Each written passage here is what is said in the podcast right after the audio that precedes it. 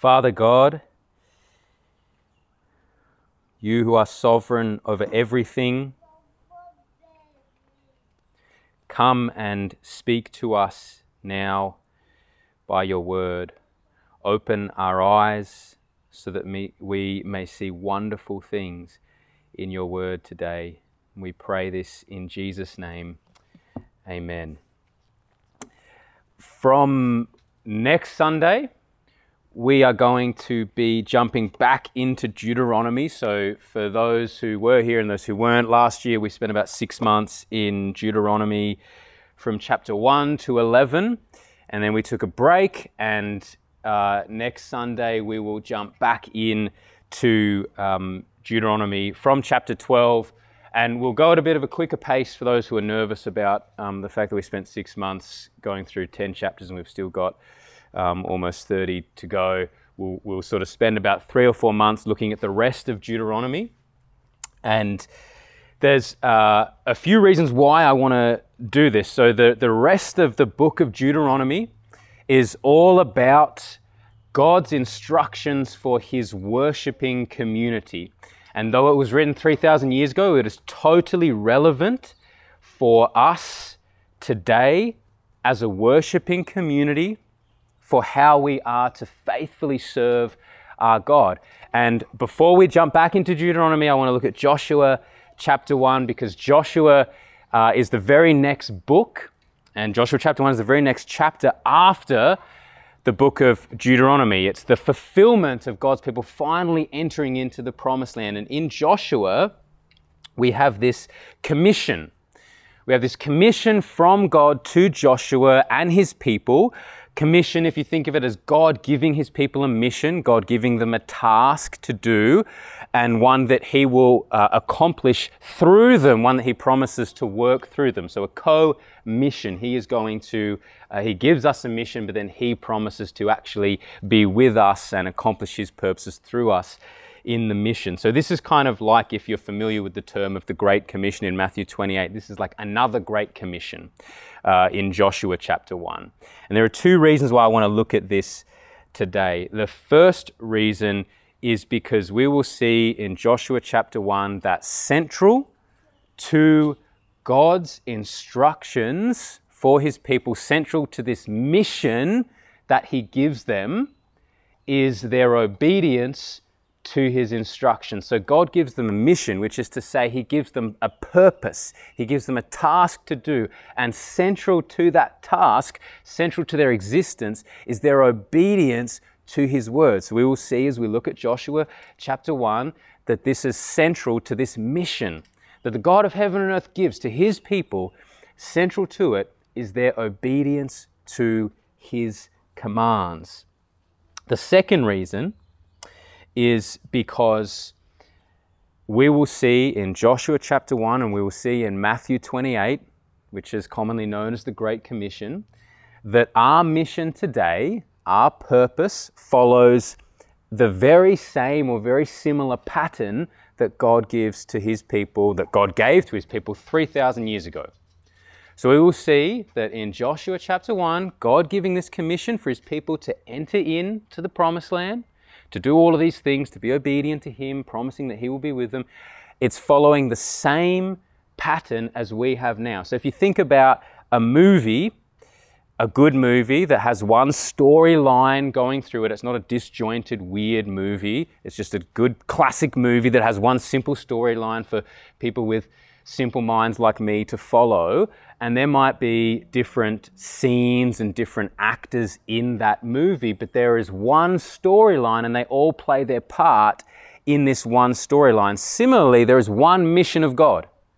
There's one mission that He has had from before the foundation of the world, and there is this missional thread that is woven throughout Scripture, this missional thread that's woven throughout all of history. That is one mission and we play a part in that one mission. We may look slightly different because we're playing a different scene than Israel was 3,000 years ago, but it's one mission. And so we will see in Joshua 1 and Matthew 28, and if you look at it through the lens of Scripture as a whole, there is this one missional thread that goes through. So we can uh, learn a lot from Joshua chapter 1. So there's four main things that we will see uh, in the commission that God gives to his people in Joshua, and then the commission that God gives to his people in Matthew 28. And that is, firstly, God states his authority over everything. He's the God of heaven and earth. He owns everything. So he starts his commission by saying, Hey, I own everything. Now you're going to enter into it or you're going to take control of it because I have authority over it. Then he gives his desire for his people to spread out and make him known, to kind of seep into the cracks and crevices of society, to seep in and just make his fame known throughout the lands. And then, central is this third aspect obedience, the people's obedience to his word, and then reassurance. So you have God's authority, his call to spread out and make him known, our obedience, and then his reassurance that he is with us. So let's look at Joshua chapter 1. If you have your Bibles, just make sure you have them open to Joshua chapter 1.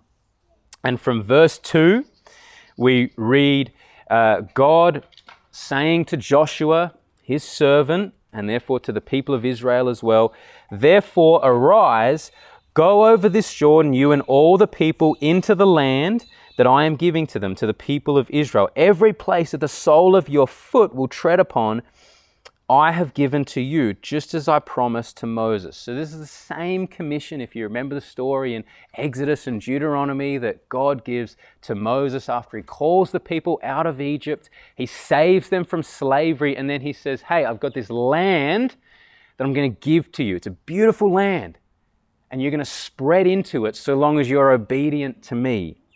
And God now gives this commission to Joshua after Moses has passed on and he says, You're going to spread in and you're going to be my people. You're going to be a worshiping community in the sight of all the nations. So God's purpose is that his people would be distinct, but that they would be distinct for all to see, for all of the nations to look on. So that as we read in Deuteronomy 4, people would look on and say, Oh, wow, what a wise and understanding people. This people who has a God so near to them. So that's God's hope for his people. He gives this commission. And here he states his authority. Notice he says, Every place that I have given to you. So it's not like God kind of said to the people that were in the land, or he said to his people, Hey, I made a deal with these people, I purchased it from them. Um, you know, or they're going to loan it to me and I'm going to give it to you, like subletting it to you. No, he says, I own everything. I'm giving it to you. It's mine. There may be other people in there, but I own it. I own them, and I want you to go in and settle into this land. So God has authority over everything, and now He calls His people to spread out into the land. So from the wilderness, this is in verse 4, from the wilderness, that they have just come from, down south to Lebanon to the north, Euphrates to the east, and then the Great Sea to the west. Do you see the picture? He's saying, spread out everywhere. I want you to spread in to this land and then spread out and make my name known. So there's this uh, clear authority that God has, and He's called to spread out. Then we get to verses 7 and 8, where we see what is central to God's mission, what is central to his mission for his people, and that is obedience to God's word. So he says, Be strong and very courageous, being careful to do according to all the law that Moses my servant commanded you. Do not turn from it to the right hand or to the left, that you may have good success wherever you go. So, the success of God's people in their mission, the success of us in our mission, is directly tied to our obedience to God's instructions. Our missional success is tied to whether we will obey God's instructions. Notice the temptation to swerve off just to the left or to the right. So he says, hey, don't, don't get distracted. Don't look off to the right or to the left. Don't take your eyes off of me and what I have commanded you. Don't go off to the right or to the left, but stay obedient to me. You could imagine for the people who have been through 40 years of wilderness wanderings, 40 years of very difficult times, and then they finally settle into this promised land. They finally got it, they're there. You could imagine the temptation that they would have to sort of um, add in a little bit of foreign worship. You know, to please their new neighbors, to say, hey, we're not that prudish. Like, I'll take some foreign worship, I'll take some Baal worship. Or you could imagine the temptation that they would have to maybe offer a more cost effective sacrifice, like a blind lamb that is basically worthless as opposed to an unblemished lamb that they could make money off. And you could imagine that they would be tempted to just swerve a little bit to the right or to the left of God's instructions to offer an unblemished lamb and say, you know what, God won't know. Like it's still a lamb. There's this runt of the litter. He's blind and deaf. Let's just offer him as a bit of a sacrifice and keep the good one for us. You could see the temptation to swerve to the left or to the right. And for us, for us as the 21st century church, particularly for us as a church which is a minority in our culture, there is great temptation to swerve to the left or to the right, to, to adjust a few little things to make it a little bit easier for us to be followers of Jesus, to swerve to the left or the right, to make it to make our message a little bit more palatable, to not seem so weird. There's temptation to do that. There's temptations to accommodate certain redefinitions of things like sexuality and marriage to just seem more, whether you want to use the term woke or whatever, to just seem more relevant when we seem like an irrelevant minority. There's temptations to do that. Everyone has that little part we went through in Galatians of how Paul says, I'm not a people pleaser. And there's that temptation that we have we want to please people, we want to be liked. I don't want to be that guy that everyone hates. There's temptation to kind of swerve to the left and to the right. But here, we take this application from what God says to Joshua. We don't turn to the right or to the left, particularly for us as a new community. We don't turn to the right or to the left looking for some new strategy, some new church growth strategy, something else that might look a little bit appealing. We trust the tried and tested truths of the Bible that has worked for God's people for thousands of years. We don't turn to the left or to the right. We stand firm upon the Word of God. We, we trust in the power of the spoken Word of God. As we are going about our task of being witnesses, we trust that it doesn't matter how eloquent we are in our speech. It matters whether we are faithful to our task of sharing the gospel with our neighbors, of loving them and caring for them. So, the foundation for our missional success will be to walk in obedience to God's word, to not swerve to the left or to the right but to stand firm upon, upon what has been handed down. And this kind of obedience will only come as we are saturated in the word. So notice that God says in verse 8, This book of the law shall not depart from your mouth, but you shall meditate on it day and night. This is more than just a few times a week, right? It's more than even once a day. It says day and night. Like it's to meditate upon the word, to have this actually just seeping into your, uh, the deepest part of you requires deep devotion. We meditate upon the word of God day and night. So that's, that's the obedience. So we've seen uh, God's authority, his call to spread out. We've seen his uh, call for us to be obedient as central to his mission, and now finally his reassurance. In verse 9, God comforts Joshua and the people of Israel by saying, Have I not commanded you? Be strong and courageous. Do not be frightened and do not be dismayed, for the Lord your God is with you wherever you go. He says the same thing in verse 5 uh, he says, No man shall be able to stand before you all the days of your life. Just as I was with Moses, so I will be with you. I will not leave you nor forsake you. God is not a distant God that he commands his people to do something and says, Right, tell me when it's done. You know, like sort of sometimes parents, when we get a bit lazy, you might say, Just go do this and tell me when you're done with it. God doesn't actually do that, He doesn't stay distant. He says, Here, go do this, and I'm going to be with you. I'm going to be with you actually working within you as you faithfully follow my call for you to walk in obedience to you. He promises to accomplish that which he asks of his people. Isn't that wonderfully liberating? He actually promises to accomplish that which he asks of his people. That's why we take courage. That's why we're strong and courageous. It's not like God saying, Be strong and courageous. Look at the man you've become. He's saying, You're a weak and frail jar of clay. Be strong and courageous because my surpassing glory will be shown through you, weak jar of clay. That's something that we can hope in. If it depends upon me, that's hopeless.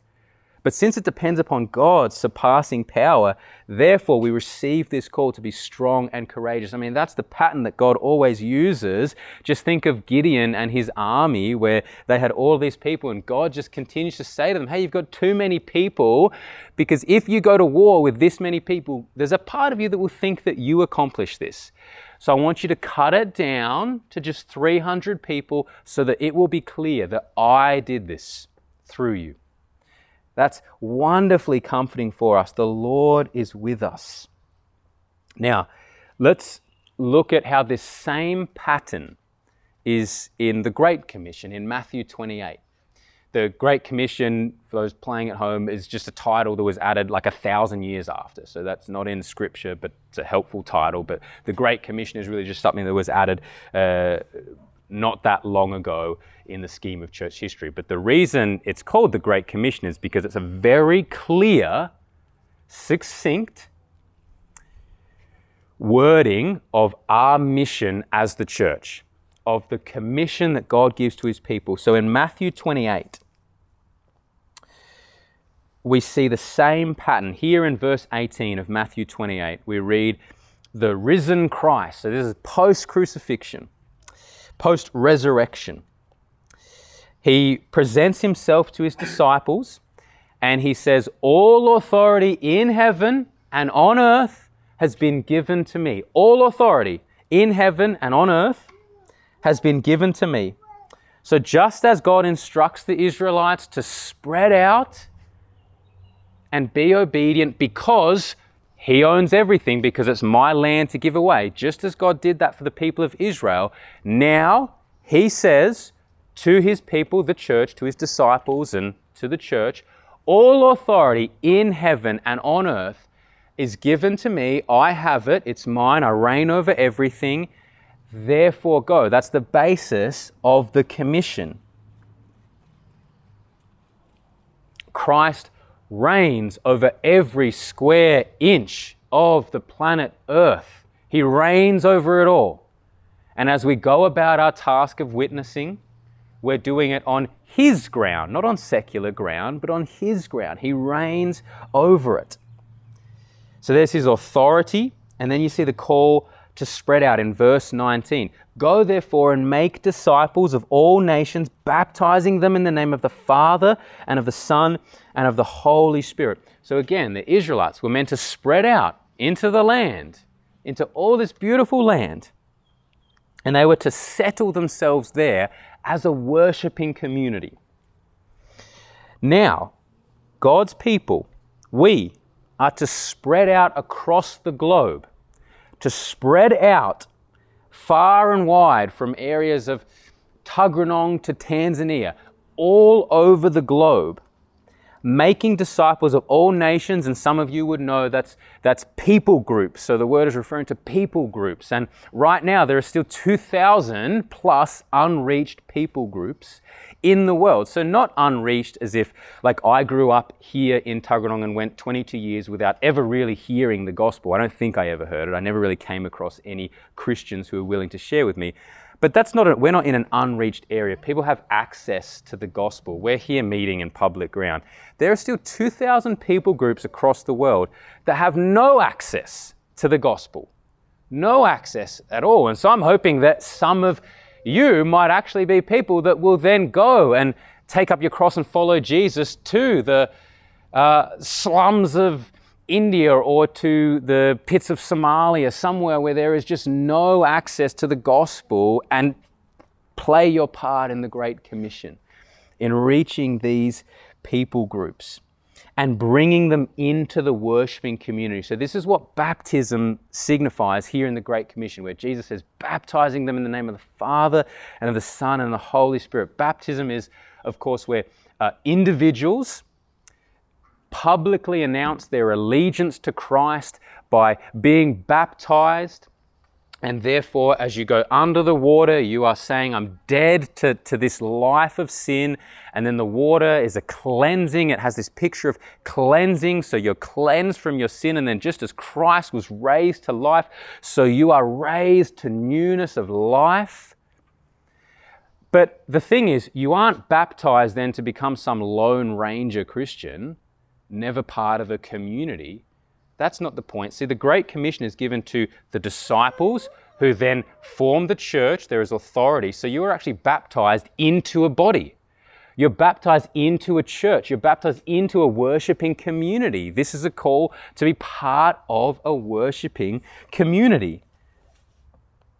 So that's how we understand our mission. We, we have this call to make disciples to spread out, make disciples, which is to say, we make learners and followers of Jesus from among all people groups so that they then come into this worshiping community, just like God has this call for Israel to be a community in the sight of all the nations. So they're this sort of tight knit community that walks in obedience to his commands so that all people would look upon. Likewise, we now go about our tasks, spreading the gospel, talking about this great news that we have of salvation, and we then want people to come into the community of God's people.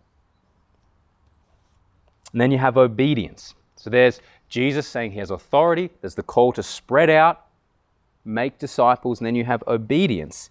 Here in verse 20, connected to making disciples, Jesus says, You're to teach them to observe, which is to keep to keep all that I have commanded to you. So, the way we demonstrate that we are followers of Christ, the way we demonstrate that we are disciples, and also our task in making disciples is that we are obedient to God's word and that we call others into obedience. We are obedient to God's word and we call others into obedience. So Jesus very clearly says in John 14, if you love me, you will obey my commandments. It's not like some sort of optional extra for us. He's saying, no, this will be the evidence of your love for me. You will obey my commandments. That'll be the, the demonstration of your love. Paul starts his monumental letter to the Romans, this huge, colossal letter, and he says, we as apostles have been given grace and apostleship to call the Gentiles to the obedience of the faith. That's why we've been given this task. We get to call all of the people who don't know about God's instructions for how they are to live, for what is best for them, we get to call them into the obedience of the faith. So, this is central to our mission. And finally, we have the reassurance while undertaking this mission. So, verse 20 Behold, I am with you always to the end of the age. This is the same word of reassurance that God gives to Joshua and his people. I will not leave you nor forsake you. I'm with you. I am with you wherever you go. So we see the same pattern God's authority over everything, His call to spread out, spread into the places that God reigns over, the central theme of obedience to God's word, and then the comfort that He is with us. This is the same pattern from God's commission 3,000 years ago to His commission to His disciples 2,000 years ago that we have the same commission. We're following the same pattern. So, what does this mean for us? Well, if you haven't gathered by now, if you would say that you are following Jesus, then you have the non refundable invitation and command to partake in God's mission. It's like God saying, Here it is, no takebacks. You want to follow me, you join in on my mission. That's it, not an optional extra. We all join in on the mission. It may look different from context to context, person to person, but we all join in on the mission. So, what I want to finish with is three ways that we can apply this missionally in our context. three ways that we can apply this, three ways that we can respond to this. The first is that we reclaim the public square. So, what I mean by that, the public square is in our, our neighborhoods, shopping centers, public schools. We, we want to reclaim the public square. So, um, if you spend enough time in public um, and you're socially aware enough, it might feel like uh, Jesus is not particularly welcome in certain areas. It feels a bit weird to say that. You know how we're in a, a church now, we can probably say things that you probably wouldn't say in the workplace. Even though you believe it, you sort of turn it down a little bit. And that's, that's kind of the goal of secularism is to sort of push Jesus into the closet. You know, the goal of secularism is that you would keep Jesus Monday to Friday in your closet. You can bring him out on a Sunday to do your Christian thing, but then you put him back in. Don't bring him into the workplace. So it makes us feel like Jesus doesn't reign over that. Like when you walk through the Hyperdome, everyone should still call it the Hyperdome. When you walk through the Hyperdome, it doesn't feel like uh, Jesus really reigns there, right? It just feels like there's ignorance to God. But the reality is that Christ reigns over every single square inch of that land. He reigns over it, it's His. He owns it.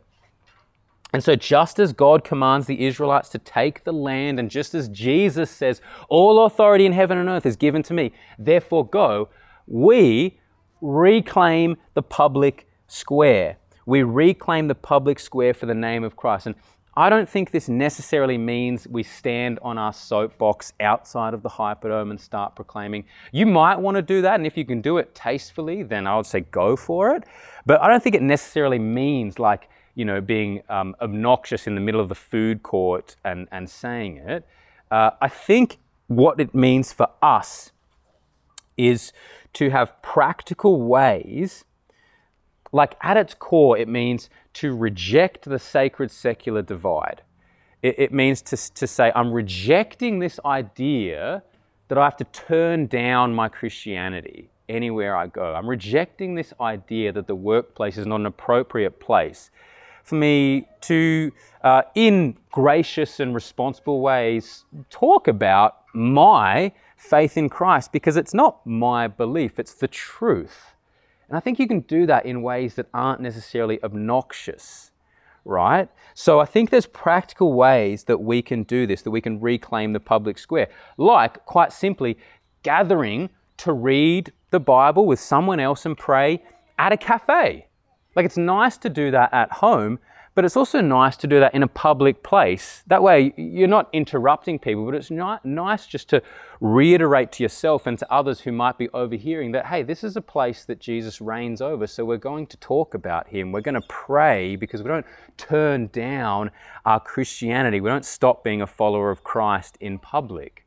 We are always following him. Or it may mean small things like being unashamed and open about our trust in Christ in the workplace. So, like when someone asks you how you're going, you might be able to say, oh, I'm not doing too well, but you know what? Uh, it's just such a relief that I have a God who is going to sustain me. And yeah, you, it might come off as a little bit weird. It certainly would have to me. But if that's the truth, why would you turn it down?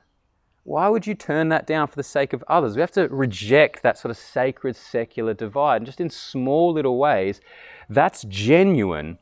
And ironically, I actually think that becomes appealing to people because the whole society wants authenticity. Authenticity is to be genuine, to, to actually say what you believe and believe what you say. There are simple things like this that we can do to reclaim the public square so we don't turn down our outspoken love for Jesus just for the sake of a secular society. The second application is that we learn so that we may teach. So knowing and meditating on the Word of God is essential to the follower of Jesus. We have to know and we have to meditate upon the Word of God. And we, we see this in God's Word to Joshua, we see it in the Great Commission, we see obedience, knowing the Word of God is necessary. Now, very quickly, there are two sides to this. We ourselves have to be in intentional practices of reading. We have to know the Word of God. We have to have discipline because we're disciples to know the Word of God so that we may grow in our understanding of all that the Lord has taught us. And I think an easy way for us as a brand new community to do that is to be in things like a Bible reading plan together. And what I would love to do this year, particularly as we jump back into Deuteronomy, is actually have a Bible reading plan that we do, nothing too full on, but just something that we are, so that we are all in the Word together, so that it becomes normal to be able to talk about uh, passages in the Word, not like, again, you're not trying to make a, spiritual power play on people and, and be able to rally off these passages that you know, but it's just so that we can use the word to stir one another on. And I think a reading plan for us is a very practical way to do that. The second side of learning so that we may teach uh, is that as we grow as learners, we have to teach others who are brought in. So the Great Commission is very simply both an invitation and command to be a disciple and to make disciples. It's a call to be a disciple and to make disciples. So it's a call to be a learner and then to make learners, which is a call to be a teacher. And we all receive this command, we all receive this call. We learn so that we may teach and equip. And that's an invitation to all of you not just the pastors or elders. It's an invitation to all of you to be a disciple and to make disciples. And just lastly, the third application as I finish we live with a radical selflessness because God is with us. How comforting to just simply know this fact that God is with us.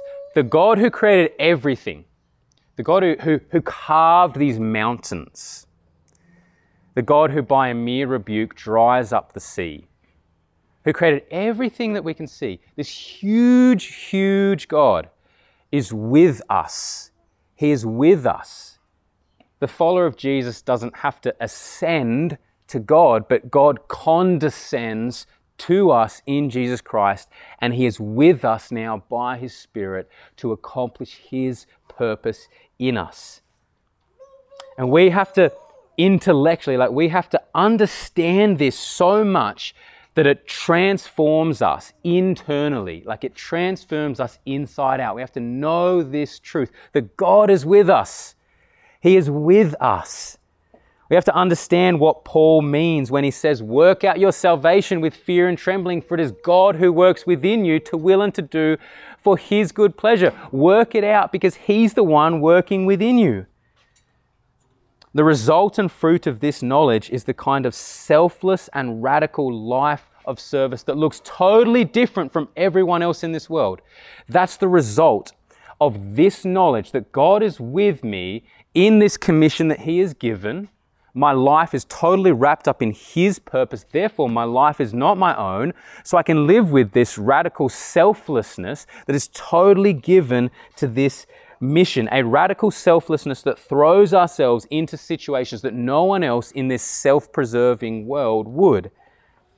Like quitting a high paying corporate job in order to go and reach some of those people groups that have no access to the gospel. Like totally leaving that behind. Or, like some of us have done, leaving family and moving to a brand new city, trying to find houses and jobs in order to establish a new community here in an area that is in need. And this only comes when you know and depend upon your all powerful God who promises to be with you. This can't come. You can fake this for a little bit, but you can't sustain this unless you truly know that God is with you.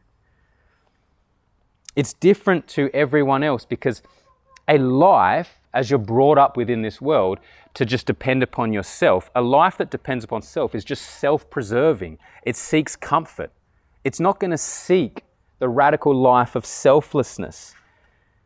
They stay safe, they care about their image. But the life that depends upon God follows Him in obedience in a way that actually disregards yourself for the sake of something greater. It almost looks a little bit reckless to the world. And that is our call. And we can do that. We can be strong and courageous, not because we have some bold entrepreneur spirit that we can sort of make this happen, but actually because we have a God who promises to be with us. That's why. And so we're going to sing, and I might just invite Andrew up um, now as we sing uh, this song that's on the other side of the sheet. Um, and uh, one of the lines, I think of the chorus, um, says, In the darkness, God will keep me. He will stay and never sleep. This song is, is about God being with us. And I just want to encourage us now to not think about this in sort of a self therapeutic way, like God is with me, that makes me comforting, you know, just sort of, and you internalize it. I want you to think about this truth of God being with you in the sense that you have this commission, we have this commission to live selflessly, to follow this invitation and command. And the reason we can be bold and courageous in it, even when it seems reckless, is because God is with us. He is with us. He will not leave us nor forsake us. He will accomplish His purpose through us. As we sing this, think about this commission, think about this invitation and command that we have been given um, and sing it with joy as we trust that He will not leave us nor forsake us. And after we sing, we'll finish by taking the Lord's Supper together.